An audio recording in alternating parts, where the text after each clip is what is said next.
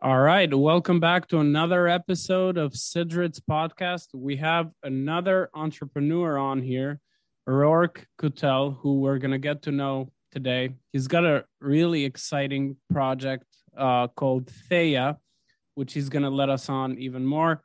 Hey, Rourke, welcome. Hi, yeah, thanks for having me on. Thank you, thank you. Uh, it's a pleasure, man. Uh, so let's get right into it. Tell us a little bit about yourself, who you are, and uh, how and what are you working on? Yeah, yeah. So uh, yeah, as you as you mentioned, um, you know, my name is Rorke. So I um, I think I'll, I'll start just by how I kind of got a little bit of exposure to this whole crazy thing called Web three, right? And you know that that really started for me in college in a big way. Uh, I studied computer science uh, over here in the states at, at Dartmouth College. Uh, but it was really a degree in computer graphics. Um, you know, a lot of modeling, a lot of animation, that kind of thing. And um, I specialized in augmented virtual reality design. Um, and I really enjoyed working at the kind of the cutting edge of a piece of tech. You know, that was still really in its nascent stages. And just kind of from doing some personal projects and school projects, projects with friends, I kind of stumbled into uh, some of the communities that were doing uh, some of the more leveraged digital asset work, um, which really became the first big use cases of something like the NFT. Um, you know, I came from a, a, gaming background, you know, and I, I, I think me, I like many others had, had always thought about that kind of utility of play to earn or play to own in that kind of way, and um, when I saw something like Decentraland sort of back in 2018, it was like, oh yeah, like that just makes sense. Like that's that's fun. And um, by the way, I, so I, I, own, I, own two pieces of plot or two plots of land in Decentraland. Nice, nice. Yeah, I I I I I put up a nice little square for myself back back then too. So I, I obviously um, you know, it, I, I got a little financial exposure. And when got to stayed involved more at arm's length you know really exposed you know looking at it looking at it from the design lens. Um, and then you know was there for some of the earlier big auctions for like big nft artists you know some of the beeple auctions on Pierce Place back in you know 2020 you know late 2020 territory where that was just wild. And and then obviously kind of stayed uh, hooked enough in that I was around for when the PFP wave started really rolling through and yep. you know, uh, obviously with my initial stake, I kind of compounded that and got to ride the wave of that, you know, being integrated broad spectrum. And you know, that's always a lot of fun. Obviously, you know, holding something that appreciates quite significantly, but.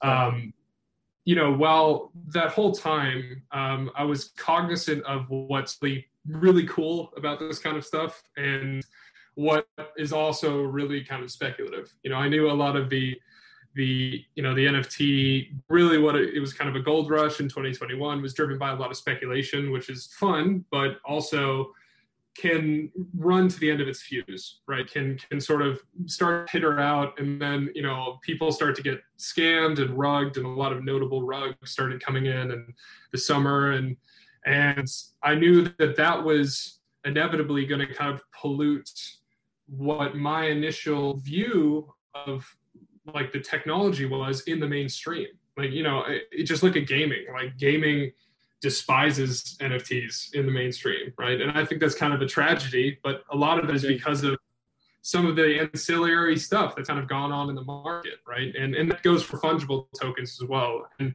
so that's really when um, my what came to be my co-founders, uh, Lawrence and Nikita, um, came to me with what was the initial white paper for Theia, just initially as kind of an advisory role. They knew I had some market experience. They knew I'd kind of maneuvered, seen some of the way people act, and and they were like, "Hey, is this kind of thing feasible?" And I really grasped onto the the, the ethos of the concept back in um, uh, really September of last year, and we continued to refine it. And we continued to uh, formalize it. We all came together as founders. We then brought in a team of about eight developers and designers as well, and, and then we started really cranking this thing out. So that's that's really kind of the the my journey from start, start to where we are now. But I guess to get into what Theia is really all about. Um, Tell me. we're really all, yeah, we're really all about um, creating you know a, a new home for for Web3 communities, but one that is where safety, security, accountability is all paramount. Still crystallized into that trustless environment of Web3. You know, we're not trying to come in and take this really centralized approach to due diligence or to community building that sometimes you see. We think that's a bit of an antiquated approach. But really, um, we want people to be able to you know create communities, launch projects, and but protect investors from things like rugs, you know, whether it's hard rugs or soft rugs, and protect you know communities that co-sign projects and, and kind of make them accountable and, and decentralize the due diligence process and really micro verticalize what is an otherwise really horizontal world. Like you go onto OpenSea and it's like, how do you maneuver through that? You know, how do you find, you know, what's cool? How do you resonate with something like, you know, your passion? If, you know, if I'm a musician or something, or if I'm, you know, this kind of artist, or if I'm this kind of um, builder, you know, it can be kind of difficult to solve that problem of discovery along with that security element. So that's really what we're trying to do with it. It's a the platform that's built on top of a novel protocol. Uh, and uh, yeah, so love to dive into a little bit of the details too. Yeah, let's let's talk more. So I have your website up. It's super slick. You know, like you you, you, you, you know you go on theia.finance, which is T H E I A dot finance, and you guys will will see this too. Uh, but it's pretty sick, I would say. You know, like very professional, right? It seems like it it's still in the early access phase. Uh, you know, as soon as you land, it says the future of Web three, which is pretty cool. Um, now, so yeah, you talked about the decentralized part of you know web 3 right yeah so yeah. you're trying to create a market or you guys are or you and your team are trying yeah. to create a, a platform for content creators and artists kind of like a yeah, marketplace kind of, yeah it's a bit of in in in kind of an all-encompassing way so um what you see on the if you go on the landing page you'll see something called collectives um, collectives are they can be anything from DAOs to NFT projects to influencers to builders, whatever. You're basically just building a community. And what the function of collectives are is that they basically create their own little micro vertical marketplace. So, you know, if I'm a collective that all we care about is music and a specific genre of music, we can curate projects, creators, and that are on Web3 for that specific category, basically. You know, I, I want to support, you know, musicians releasing music NFTs um, or, you know, a DAO that's, um, you know, musicians DAO that's creating a, a DAO token. And I, and I would want to onboard that onto my little micro uh, marketplace. And those collectives can support projects in two ways. Um, there's a primary market feature, which is where you can help launch projects. Mm-hmm. Um, and there's a secondary market feature in which you can basically sponsor projects that exist in the current market, kind of give your your social cosign, so to speak. Like, hey, you know, we love this project. You know, we want people to bring it to our community, basically.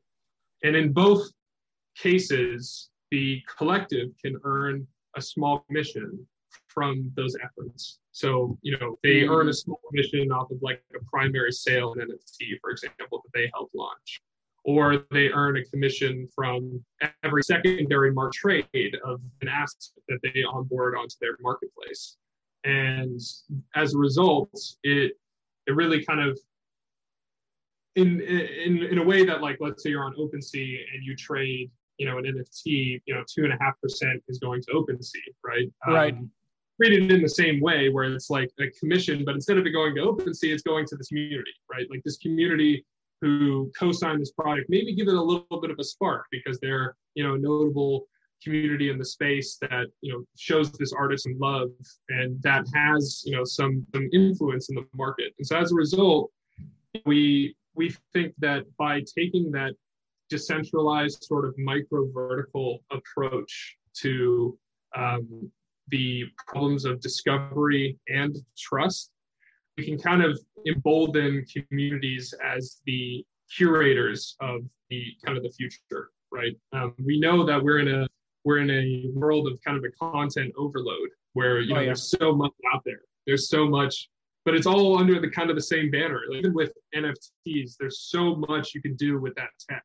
You can have, you can have a whole world of play to earn that has its own matrix of genres. You have a whole world of music. You have a whole world of art. You have a whole world of pure functional use cases. You know that that can be brick and mortar, and it can be difficult to parse between all of that. And we think that DAOs and communities are kind of secret sauce. They're kind of the the they're already aligned around a single vision or a single identity, and the best people to kind of curate and and organize the Web3 world are those communities.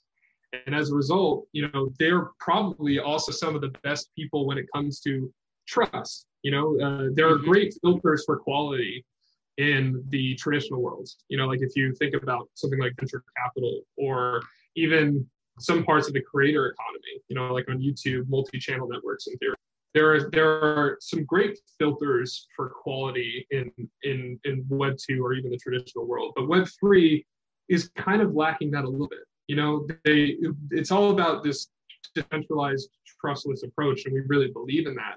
But we think that there a person's voice and a person's knowledge should count for you know what projects are good and what aren't right? And we think again the best people to determine you know what quality is in the space are the communities that are directly focused on that. You know i want listen to the developers builders users you know for a specific genre of video games about who's made the best version in that genre right? And we think that's one of the big things that Web3 has to offer. And so we're trying to kind of crystallize that ethos, that those principles into an easy to use, accessible platform that anybody can kind of get involved with. So yeah, let's let's stay here for a second because I mean you you said a lot of things and I I personally get it what's what's happening yeah. here. You have people that can invest in another project in another yeah. community right? Or be part of another community which they can kind of like buy as a token right? By supporting that community and eventually earn from what this community earns. You have the ability to form your own community whether it's in gaming or whatever your genre is right, right? Uh, are you also serving it as a when you start your community, are you also selling it as a Discord type of place where people are coming to communicate, or is it just invest here and we'll send you more information? Or... Right. So we want to we want to build out the social aspect of it as much as possible. Right. So with our whole platform, with our design, with our interface, um, we want to allow these communities to express themselves socially as much as we as much as they can However, we also understand that it's a bit it's it's a bit presumptuous and sometimes unhealthy to try and usurp the world like you know applications right? You know to be like the super app right? Yep. it's you know if you try and say like you know don't use discord use us. You know it's it's we understand and expect and really encourage these communities to have their off chain and on chain presences. You know, we understand that those two things are linked in many ways. And so you just want to make sure that we can mm, give easy access to all of those channels, right? So if you have a collective, you know, you'll have all your um, social links, you know, there it's the Twitter, the Discord, the Medium, the, you know, that are all there. So you can have your off chain community driven, you know, um, conversations, chats, or whatever events, even. Um, but also when it comes to the on-chain um, stuff we understand that there's actually some really cool utility that you can do that's sort of unique to the on-chain element. And so we we do want to offer maybe it's like a forum maybe it's something like a more or more like a reddit forum on each collective. Maybe it's you know we we understand that there's certainly a, a lot of utility that we can do to build out those those profiles. And so we're really taking an, an active role there too. Gotcha gotcha. Now are you so you you you launch your own project or collective. Yeah. Are you helping a game developer launch their own project and turn it into an nft or the utility behind it? Or are you hooking them up with a developer? What's the process like? So, let's so say i wanted to start yeah. an nft project and i wanted sure. to be part of your platform Sure, that's great. It's a great question. So um, first off, Theia is think of it as infrastructure. So we don't want to take a centralized approach to anything at all, right? Um, we've laid out the landscape, and then it's really up to the community. So, so really, what if I'm a builder? Let's say I'm, I'm like you said, I'm trying to make an NFT project, right?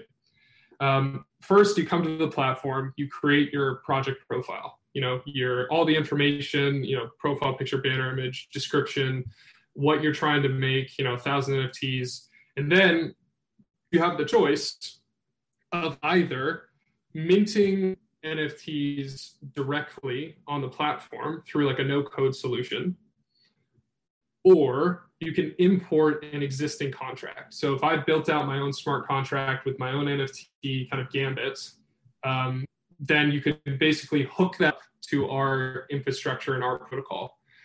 And then after that process is complete, you then can take your project profile and basically apply to a collective. So you can you can go up to collectives, you can basically like this one, you can hit apply, and collectives they'll get a notification from this project basically saying, oh hey, this project maybe wants to get onboarded by you and launch on your collective.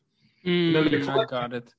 Yeah, and then the collective can look at the project's profile, can talk to the founders off chain, on chain, whatever they want, really and do whatever diligence that they want to do. You know, we understand that people have different views of you know what they like, right? And um, and then if they're satisfied, basically the community that is the collective, they make a, a, each member gets a thumbs up, thumbs down decision on that project. So if you if everybody hits thumbs up or enough people do, a majority, um, then the project then the project accepts basically the invitation. They're onboarded onto the collective and then their launch basically begins. They can sort of become investable so to speak um, by the whole world. Anybody with a wallet can come to the can come to that collective and kind of buy whatever that project wants to offer.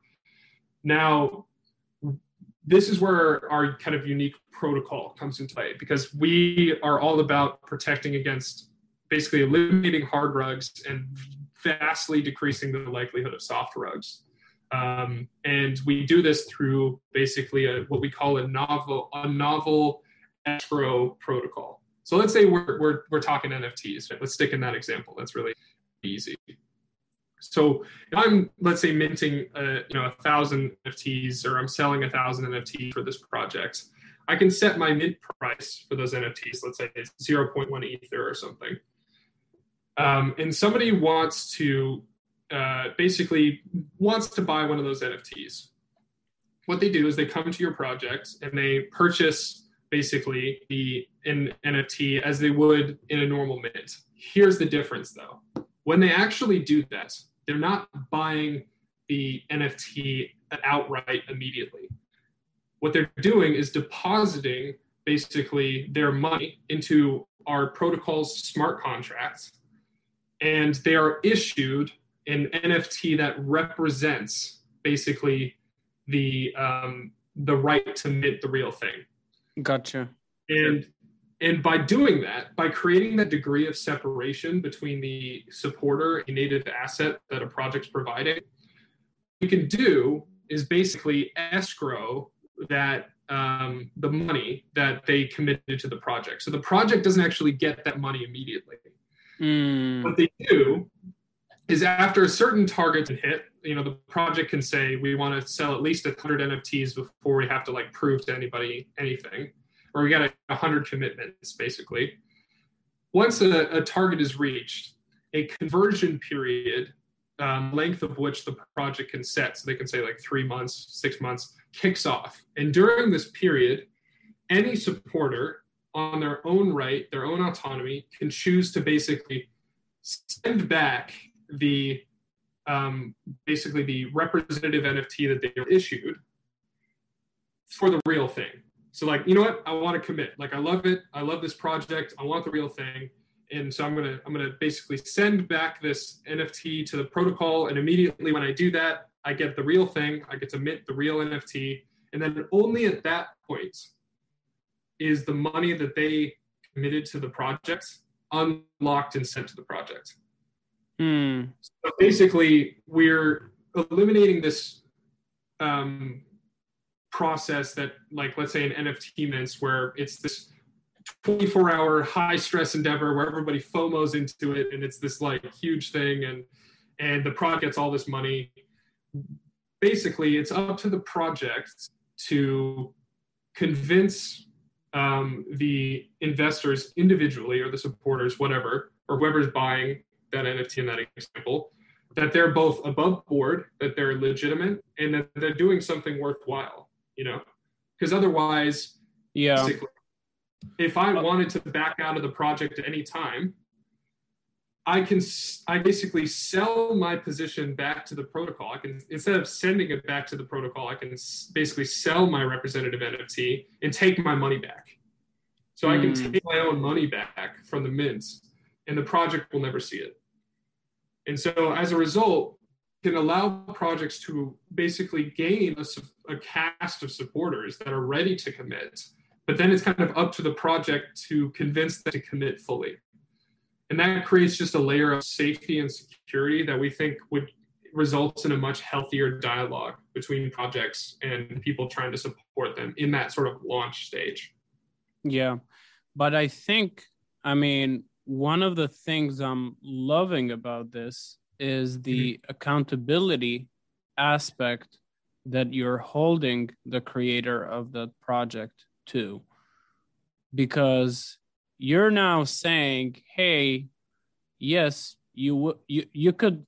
I'm sure this could be set up in a way where, yes, by mint date you'll have XYZ funds, 1.5 2 million dollars.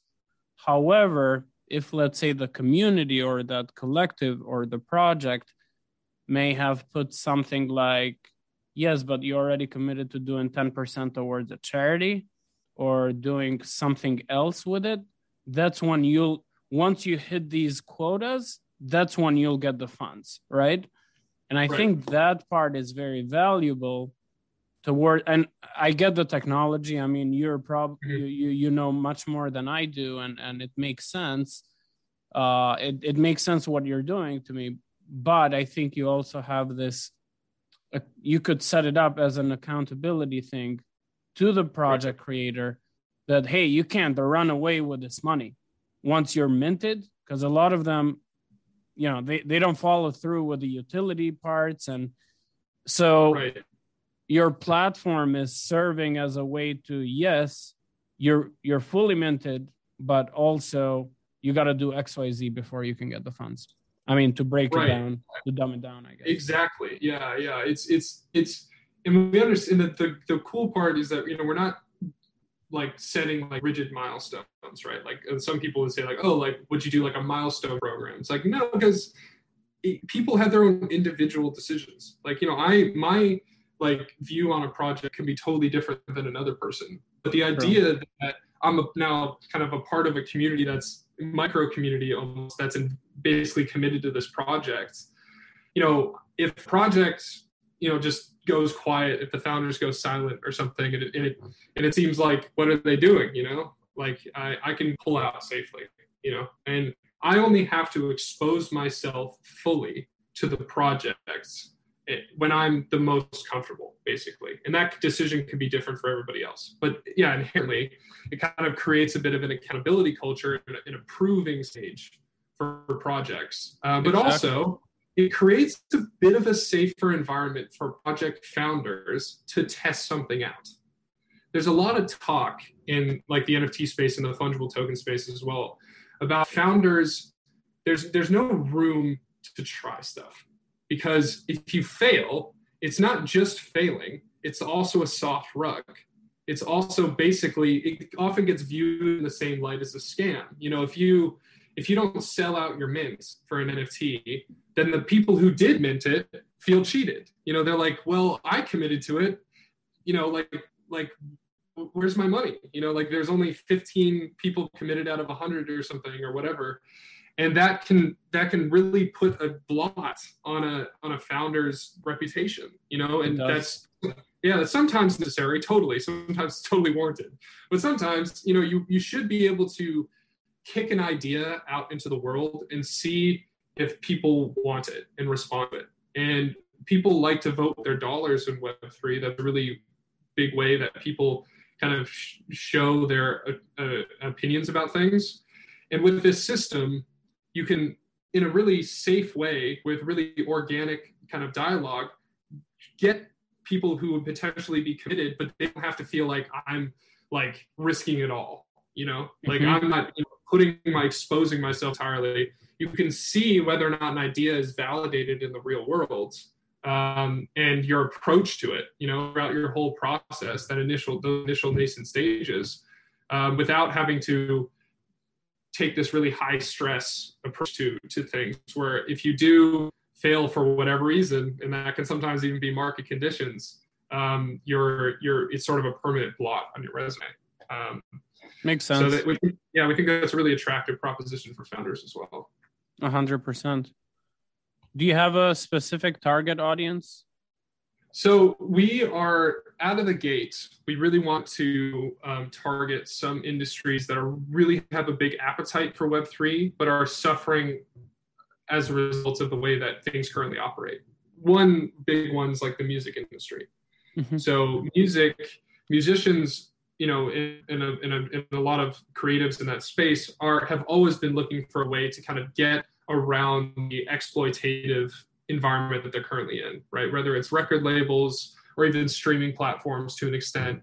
And you know, you saw with the big acquisition of like Napster, there's always been this appetite for if I could just get directly to my people, like you know, whatever, you know, if I and and um, having that peer-to-peer element, you know, that appetite for Web three in the space and the utility of it is is always been really there. But the problem is the way people get like musicians get exposed to Web3 is through like an NFT mint, you know, like where it's again super high stress. If you don't sell out in 24 hours or 48, you're a failure, you're a rug, you know.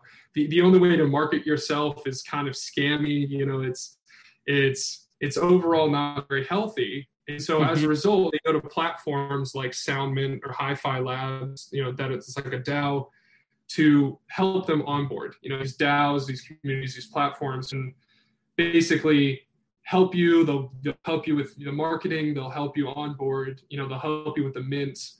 But these communities have to dedicate 100% of their resources like one musician at a time because again, the stakes are so high.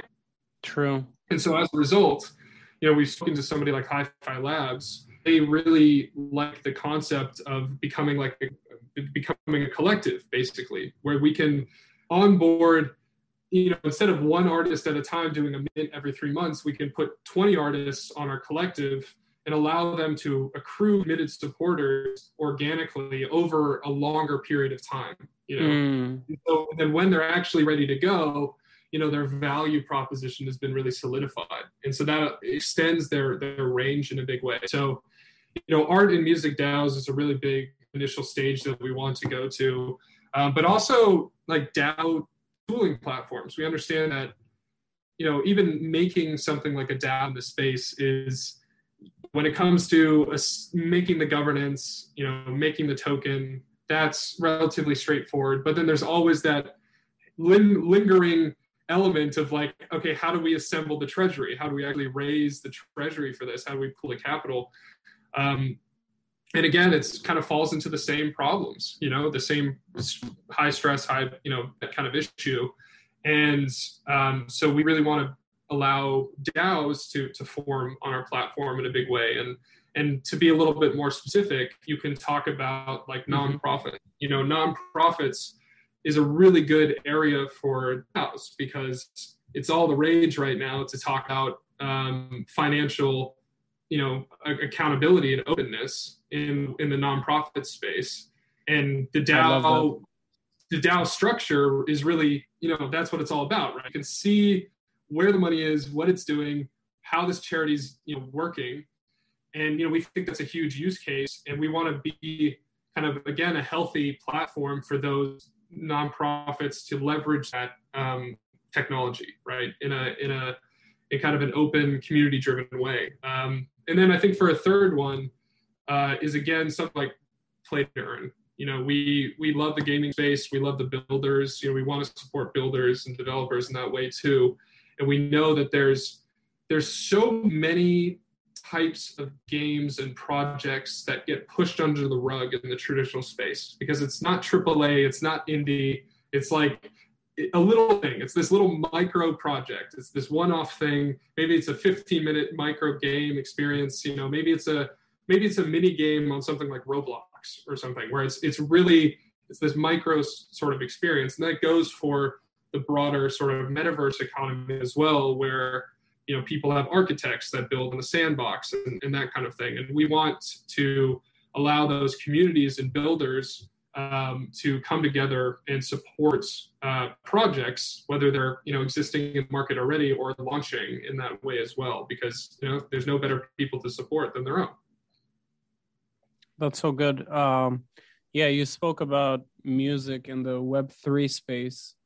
Uh, I was at VeeCon a few weeks back, uh, Gary Vee's conference in Minneapolis, and uh, Snoop Dogg and his son. I mean, that's one of the areas that they are focused on, right? Helping other artists in this space.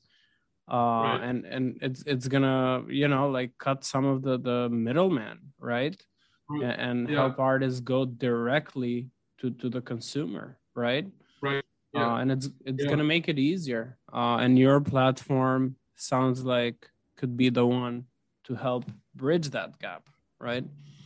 Uh, yeah, yeah, yeah, we're, the, we're really.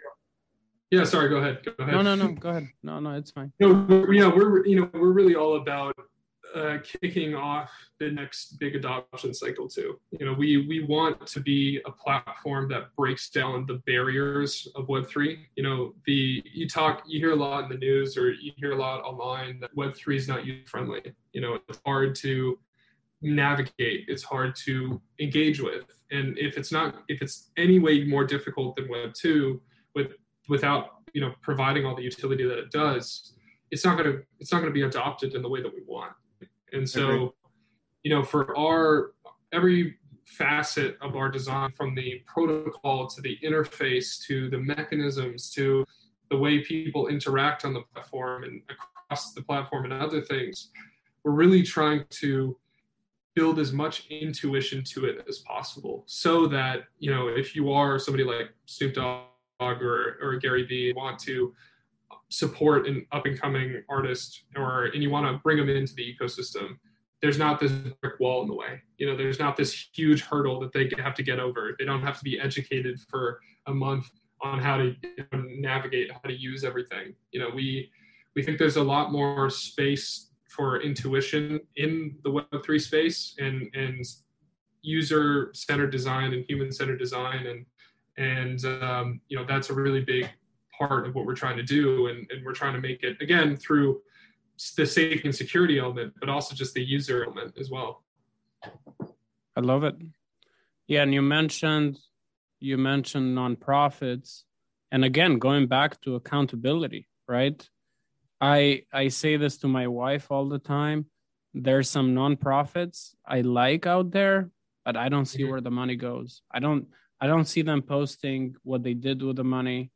Uh, right. and and to me that's a big concern not knowing where the money goes. I'd rather give someone a hundred dollars cash than giving it to an organization not knowing what they do with the funds. Right. So. yeah. Yeah. It's tough right? Because uh, every time you see something like you're donating to you know, say the Amazon or something, you think that your twenty dollars is going exactly to that problem, but sometimes it might be going to the intern that they just hired that files stuff or something. You know, and yeah. that's just the, that's yeah, exactly. the structure of you know, and sometimes that's necessary. You know, that's fine, but I think the the attitude that people want is they just want one for something like in the nonprofit space for inefficiencies to be streamlined because they're supposed to solve a problem, right? And it's supposed to be like, you know, solving a problem, being, you know, um, clear, and clear execution, and find there's nothing that streamlines an efficiency like financial transparency, right? But then there's also the unfortunate part where it's like sometimes you can't trust a nonprofit. Sometimes you do take the twenty dollars that you're thinking of donating to UNICEF, and you're like have to second guess it. Like I don't know, like do I want to do it or not? And the, and it's kind of sad because you shouldn't have to, right? And I think a lot of nonprofits that are totally above board, totally, you know, really, you know, um, do the right thing and, and, live by the right, you know, rules and, and operate the right way, want to separate themselves from that stereotype you know they want to say like no we are the right you know we're doing this the right way. We're we're we're here to solve the problem in the right way. And and i think again like the something like a dao infrastructure really allows for that. And but you're going to have to get from here to there right? You know if if obviously in a perfect world every nonprofit's run in a in a dao structure or at least like has a dao treasury of some sort Mm-hmm. But you got to get there. And so, really, what we're trying to do with Theia is help bridge that gap in a really, you know, safe and secure way. It's where you don't have to feel like you're risking it all by entering Web3. We think that that's the, the kind of the mainstream consensus, where it's like this sort of ethereal plane, pardon the pun, where it's it's you know it's you don't really you don't really know what you're getting into. It's a bit of the Badlands, it's a bit of the Wild West, right? And there's a lot of crazy cool stuff going on, but it's also a little odd, a little freaky. And yep. Um, and we want to make make it so it's like, no, you know, actually, there's a lot that's really cool here, and you engage with it and feel comfortable doing so. And and if we feel like there are enough of those bridges are created, you know, whether it's us or other platforms, um, we can really actually moved to Web3 as a total as a totality kind of thing, where the instead of space, Web2 yeah. and Web3 existing in, in parallel, it's now Web3 completely, right? I agree. It needs to be easier to use and interact with than Web2, right? It right. shouldn't be like, hey, I got to spend 50, 60 hours in order to understand. I mean, us, I think some people are going to have to feel the pain, like you and I, right. which have done a lot of research and hours. And uh, obviously, it's an investment too for us. So we don't want to lose our funds and know what we're doing. Mm-hmm. But not everyone does have to go through that same pain point. Now, how many people you got on your team? So we have our teams rounded out to 10 at the moment. Um, so we it's obviously us three founders. We have UI designers, we have um, front end developers, full stack, as well as our contract engineers, an amazing PM that really just absolutely kicks ass and, and, and has really made something great with the, with the protocol. Um, and uh, and also our community manager, who's again he's he's really great as well. You know he he he's really you know, ironically he came from the community. Like he was just a guy who had a lot of experience in working for in social channels for other protocols other companies and web 2 and web 3 but just really connected with the vision and, and wanted to get on board. So you know we couldn't be more happy with the team. Nice. Are you completely live or still in the beta phase so so yeah we are currently um, our platform is running um, in beta on the Avalanche testnet. So the final project products will be fully EVM compatible. So all Ethereum enabled chains, as well as we're building on a Rust base as well. So that would go for Near, Solana, those chains. And um, uh, so is this is this sorry to, to interrupt is this on the the ethereum blockchain or will it operate on It'll operate on every Ethereum enabled chain, right? So that's Ethereum, Avalanche, Polygon, you know, and and and also as well as you know every major Rust-based chain so Near, Solana, etc.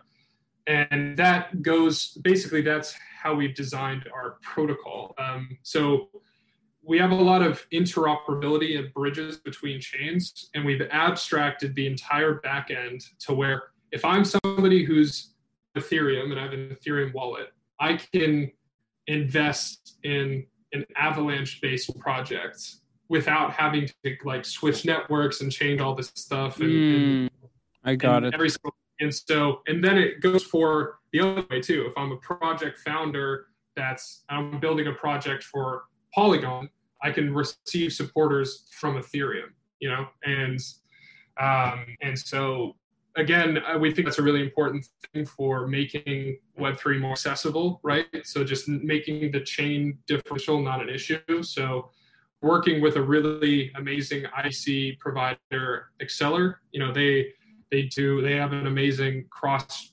bridge basically solution um, that we have partnered with uh, that we're super confident in. But yeah, back to your initial question we yeah so we're currently on our test net um, and uh, we uh, will be basically from here on out we'll be entering a, a, a, stage of gradual decentralization so when we do push to the main net after our security audit um, we will start out basically where we take a centralized approach where basically the platform becomes the first collective. So we our team is like the first collective. We'll onboard a really small collection of projects.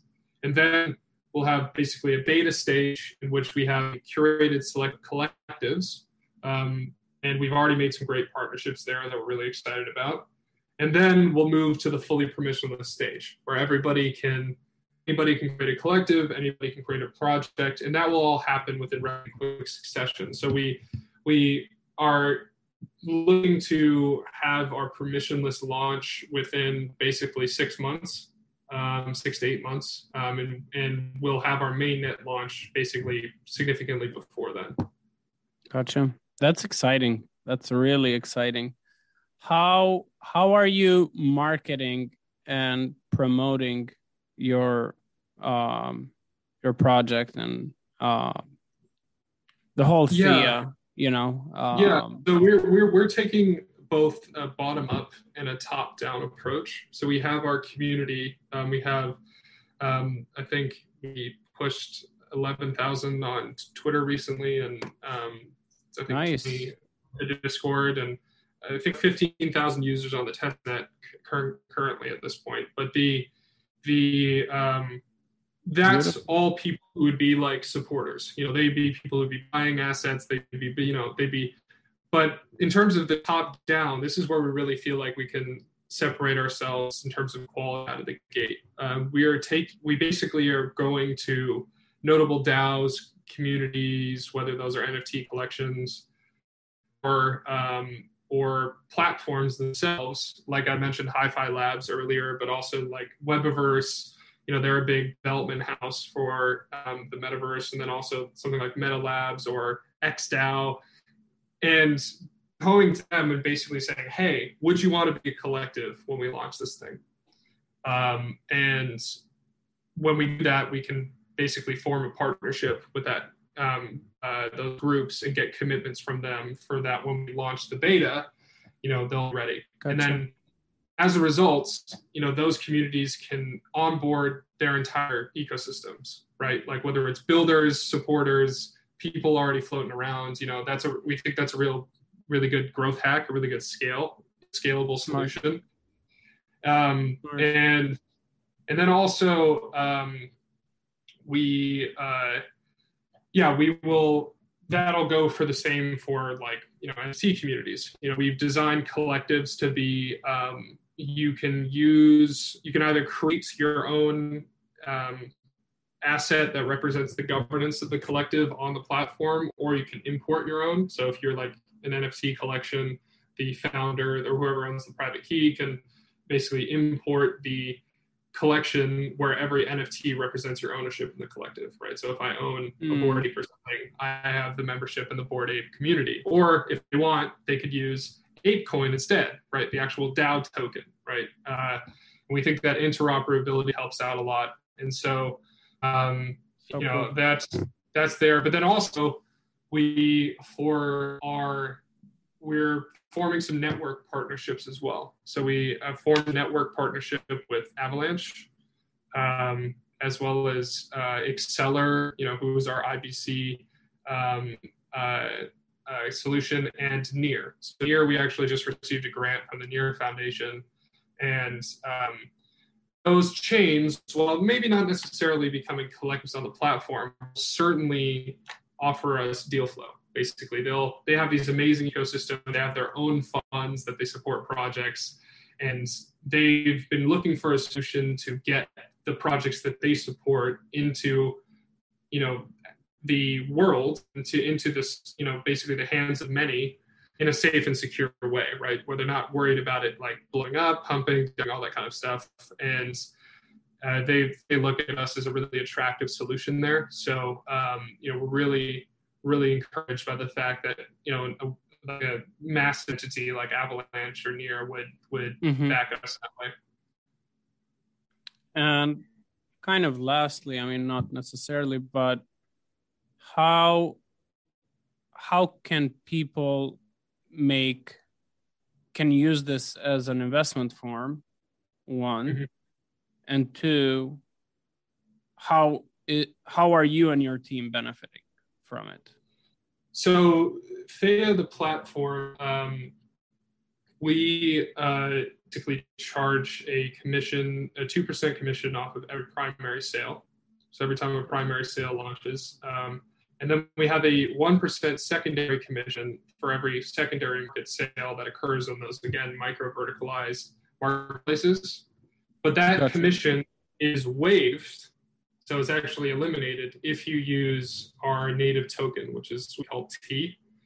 Um, and we have some other elements of utility for, for T. Um, it also has to work with being the principal um, the principal currency that you buy basically stakes and collectives with and, and et cetera. But then we also have a subscription model that you can use as a collective to basically uh, waive gas fees.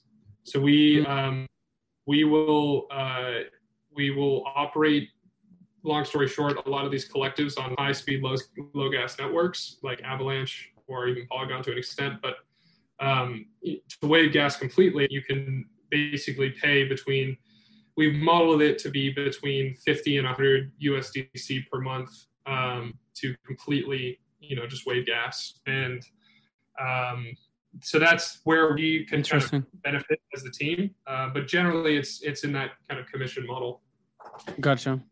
Besides that, uh, is there any upfront cost for someone looking to sign up? besides nope, the commission? Nope. Yeah, if you, have a, if you have a wallet, you can connect. So that's that's that's another thing that I'm really glad you brought up because you know if you're looking at like launch pads in the space, you know, or um, in launch pads especially, a lot of them are token gated, or you have to make like a capital commitment to even get involved. You know, whether it's a builder or as you know somebody who's looking to support the projects, buy in.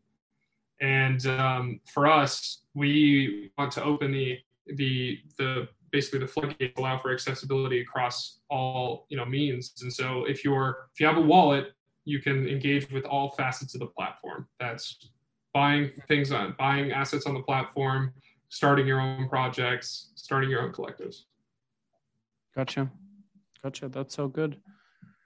Well, I think we're almost near the end here. Where where can we support you and uh, where can we find out more about the project? Yeah.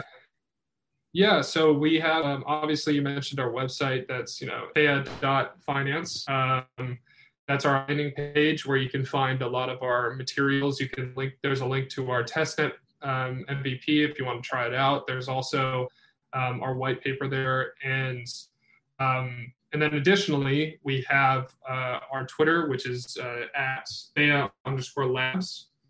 Uh, and so that, that's on Twitter. And those are our primary channels. We also have a Discord. So on our landing page and on our Twitter, we have links to our Discord uh, where you can come and join our community. We have an alpha testing group that are that's kind of our innermost circle that people those guys really get to get hands on with some of the you know the the newest features they come in as we kind of layer this whole platform in and we we really encourage people to take part in our testing process as we're refining these elements because again to get this intuition right we want to make sure that it's every we have as many humans touch it as possible right? So we can get as much feedback. And so we really encourage people to try it out.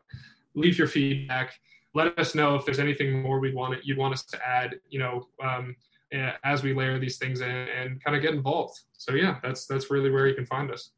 That's awesome.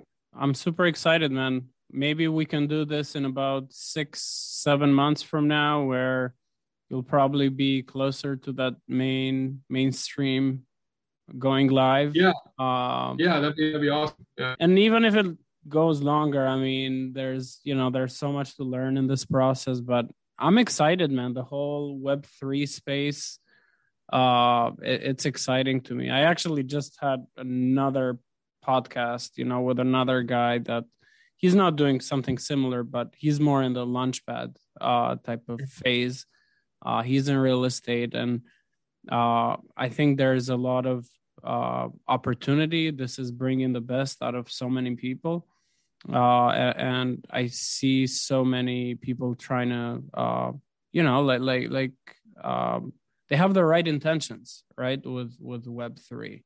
There are the you know the scammers and the rug pulls, like you right. said, and which which your project is helping fight against it in a way but at the end of the day i think there's so many good people trying to do good in the space and um that, that's why i'm like super optimistic about the space. I know that it's not as hype as last year but it's better. It's better this yeah. way that people yeah. are more optimistic more more realistic rather.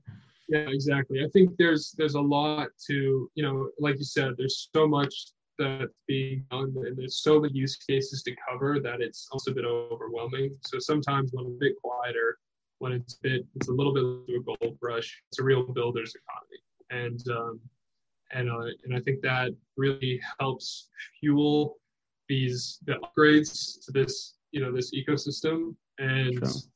and I think yeah there's a, there's just there's so much potential and so many potential use cases and and um, you know I'm really excited. I think I think we've we've reached we've we've already crossed the point at which the adoption cycle will continue. You know, I think there was that point in 2016 when we had like a big bump in Bitcoin and we kind of went back down a couple of years and and you could make the argument that was just a bit of speculation and there was a lot of buying holding but not much else i think with how ethereum has you know really came along and, and alt chains more specifically utility through the blockchain beyond just the currency elements. Um, I think that the fact that that those adoption rates are continuing to increase is the really encouraging part. You know that that is what I think makes me believe that you know we really cracked the the friction of getting involved in this as a as a basically a and oh, yeah. um, and and uh, and it's only it's only up from here. Oh, for sure. For me, it felt like legit real at VeeCon where there were over 10,000 people. Uh, right. The energy, I mean, there's so many of us out there, and that's a fraction of the community, obviously, but seeing 10,000 people from all over the world Australia, Germany, uh, Peru, all over Europe, all over the world. It's it's like it's insane, right? Like this community yeah. is is real, you know. Uh, and, yeah. and and there's people doing the same thing we're we're trying to do here, you know, like growing in the Web three space. Um, and it's it's it's great. I think those who uh, learn, you know, this technology, the sooner you learn it, the more you're going to stand to benefit because you're going to be making the right investments and the right decisions. Yeah, yeah, exciting times in a lot of ways. Yeah, man. Sure. Yeah, Rorke, thank you so much, my man, and I yeah, hope to see you for having me. To see you again soon. Uh, probably about ten days or so. Should have the podcast up. Sounds good. Sounds good. All right. Thank well, you. Thank you very much for having me. Really it was a pleasure, it. man. Thank you. Thank you. All right.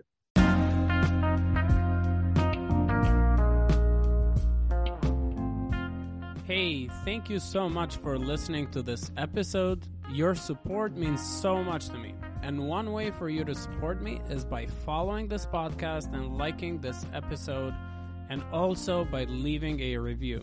In addition, don't forget to check out my Instagram, Twitter, LinkedIn, Facebook, and YouTube at sidrit.veselaj for more daily content. If there's anything I can help you with, message me directly on any of my platforms. Thank you and talk to you soon.